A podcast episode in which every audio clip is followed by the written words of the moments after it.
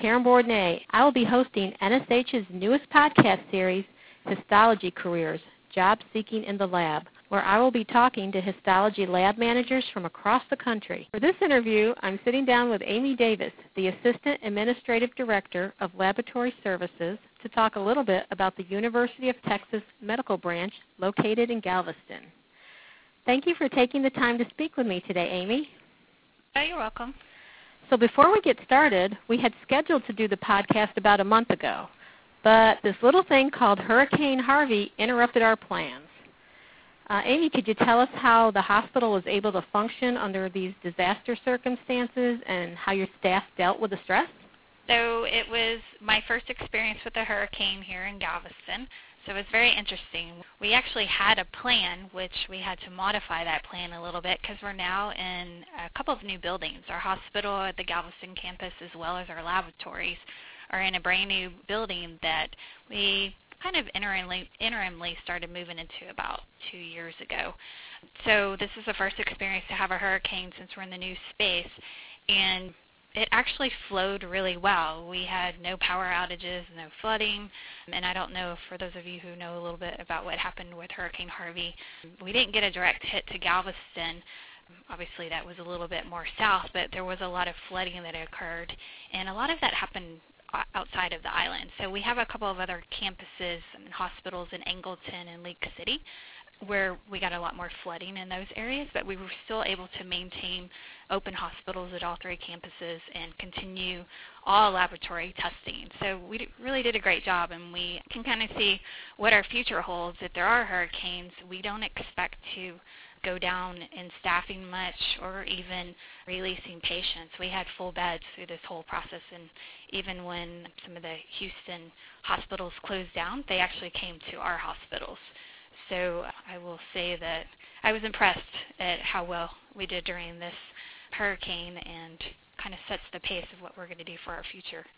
I have to say, you have a beautiful campus, very nice, and I read it's the first academic health center in Texas. Uh, yes, we've actually been open for 125 years. It opened in 1891, and it was the nation's first public medical school and hospital under unified leadership. The 3.3 billion annual statewide economic impact and over 42,000 jobs in Texas are directly or indirectly attributed to UTMB, 11,000 employees. UTMB includes schools of medicine, nursing, health professions, and graduate biomedical sciences uh, three institutes for advanced study, a major library, and numerous research facilities. And we also are working at hopefully developing a PA program as well. So oh, are you? that will be in our future soon. Yes. Because I think there's only about 12 PA schools in the country, something like that. Pretty, pretty small out there. yeah, not very many, and it's always nice to have a school close by because then you can recruit from the school. And right, and there's histotechs that go on to be PAs, so that's that's mm-hmm. nice too, a nice career boost. Right. So let's talk a little bit more about the histology lab. That's what everybody's waiting to hear. So, about how big is your lab, your histology lab? Our current histology lab is about 3,900 square feet, and we actually have uh, cytopathology in our histology lab together. Are they cross-trained, or do they kind of stick to their own area? so our, our lab assistants are cross-trained. We have one that's actually under the cost center of cytopathology, and then we have another one who's in the surgical pathology cost center. But we cross train them so they can um, help with both sides. You said you had three locations. Is the histology lab just in the Galveston location? We have three hospitals: the Angleton, Danbury, the League City, and Galveston. But yes, our main histology is performed in Galveston, and one of those other outside hospitals, the one at League City, also does frozens and we'll probably end up doing more frozen sections at our Angleton campus as well. We're working on getting some telepathology systems set up so we can expand that service. About how many histotechs do you have? We have one supervisor and then we have eight histotechs. Okay. Is it a 24-hour lab? We're actually open from about 3:30 in the morning and we kind of shut down around 7 p.m. Okay. And we we do on call for the weekends and holidays. Um, obviously, I think everyone knows with the breast specimens, you kind of have to be careful with those. So, if we have a breast, someone comes in and takes off the specimens from the processor, and we'll work a couple of hours, but then we're on call for any type of um, transplant cases that may occur. How's your turnover rate? Are you uh, fully staffed?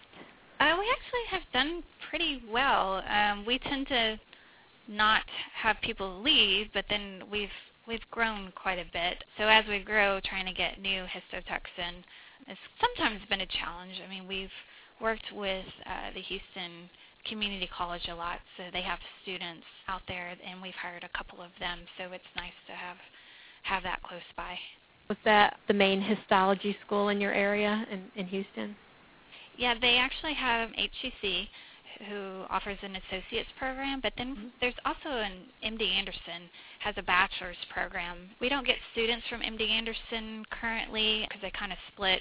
Whoever gets Houston Community College usually doesn't get MD Anderson and vice versa. So we worked closely with the uh, Houston Community College at at this point, and so that's where we have a lot of interaction. So they do a, a rotation uh, through your lab. Uh, yes, they do. Okay. So we usually have one to two students during most rotations that they do. Okay. And do you often hire them?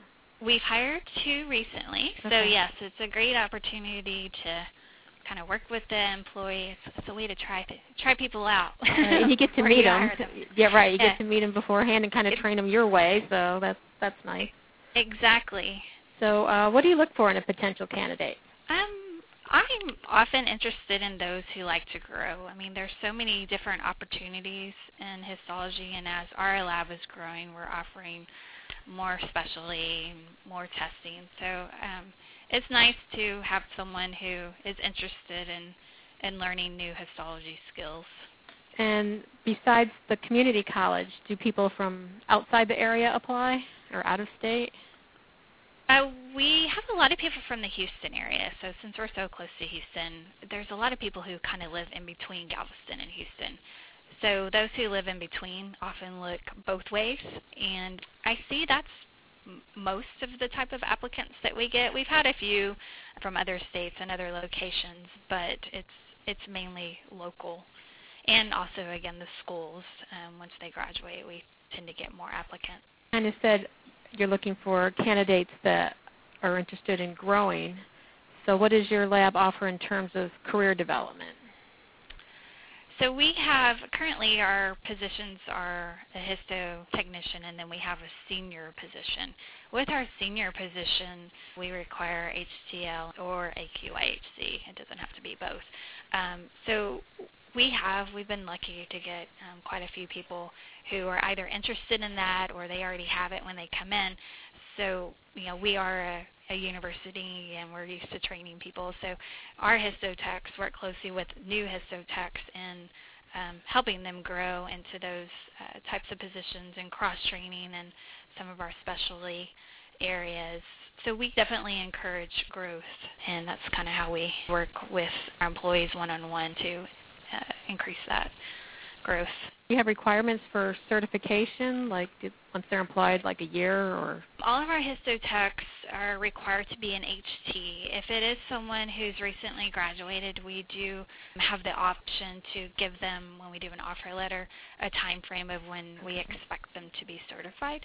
But at least within the year, they're all required to have at least an HT. Are you kind of a fast-paced lab or a little slower lab? I guess it depends on which area you're looking at. We definitely are trying to get those H&Es out early. So right, right. when it comes to that, I would say it's a little bit faster paced. But then as the day kind of goes on, we do have a certain time that we want the immunohistochemistry out. But like the muscle, it's a little bit slower when it comes to that. There's also research opportunities here too, um, where they have a histology program that's separate from the clinical lab. Do you have any advice for someone kind of new in the field and uh, looking for a job? You know, advice. I think there's just so many options for people who want to be a histotech, whether it comes in a private lab, a university, which involves teaching even of our residents and medical students, you know, a hospital setting, or even there's just so many specialty laboratories. So I think there's a lot of opportunity it's just the person kind of understanding what they like and exploring the options that are available to them. Do you have any last comments or advice? Uh, no, like you said, yeah, kind of getting the word out there. I will be honest, even for myself, I didn't even know what histology was until I just ended up in a laboratory. Actually, I ended up in it as a clerical person, thinking I was going on a nursing route. And again, this kind of shows all the different opportunities. I ended up kind of changing my view because I liked histology and I liked what the techs were doing around me. And I, when I got done with my clerical work, I would go help on the bench.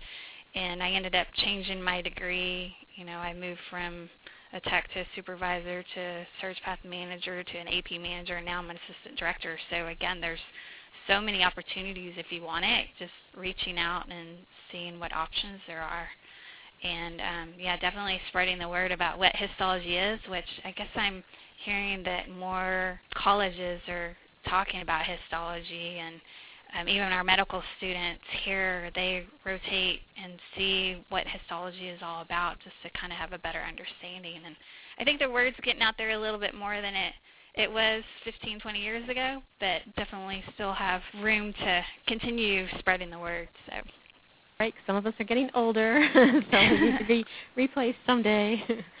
so. Right. Okay, so thank you, Amy, for taking the time to tell us about uh, University of Texas Medical Branch. And stay tuned for my next Histology Career podcast episode. Uh, for more career resources, check out NSH's Career Center at jobs.nsh.org and create an account to view jobs in your area and receive NSH's quarterly career newsletter featuring histology-focused articles and tips. Thank you for listening to Careers Jobs Seeking in the Lab. This is Karen Bourdonnais. Until next time.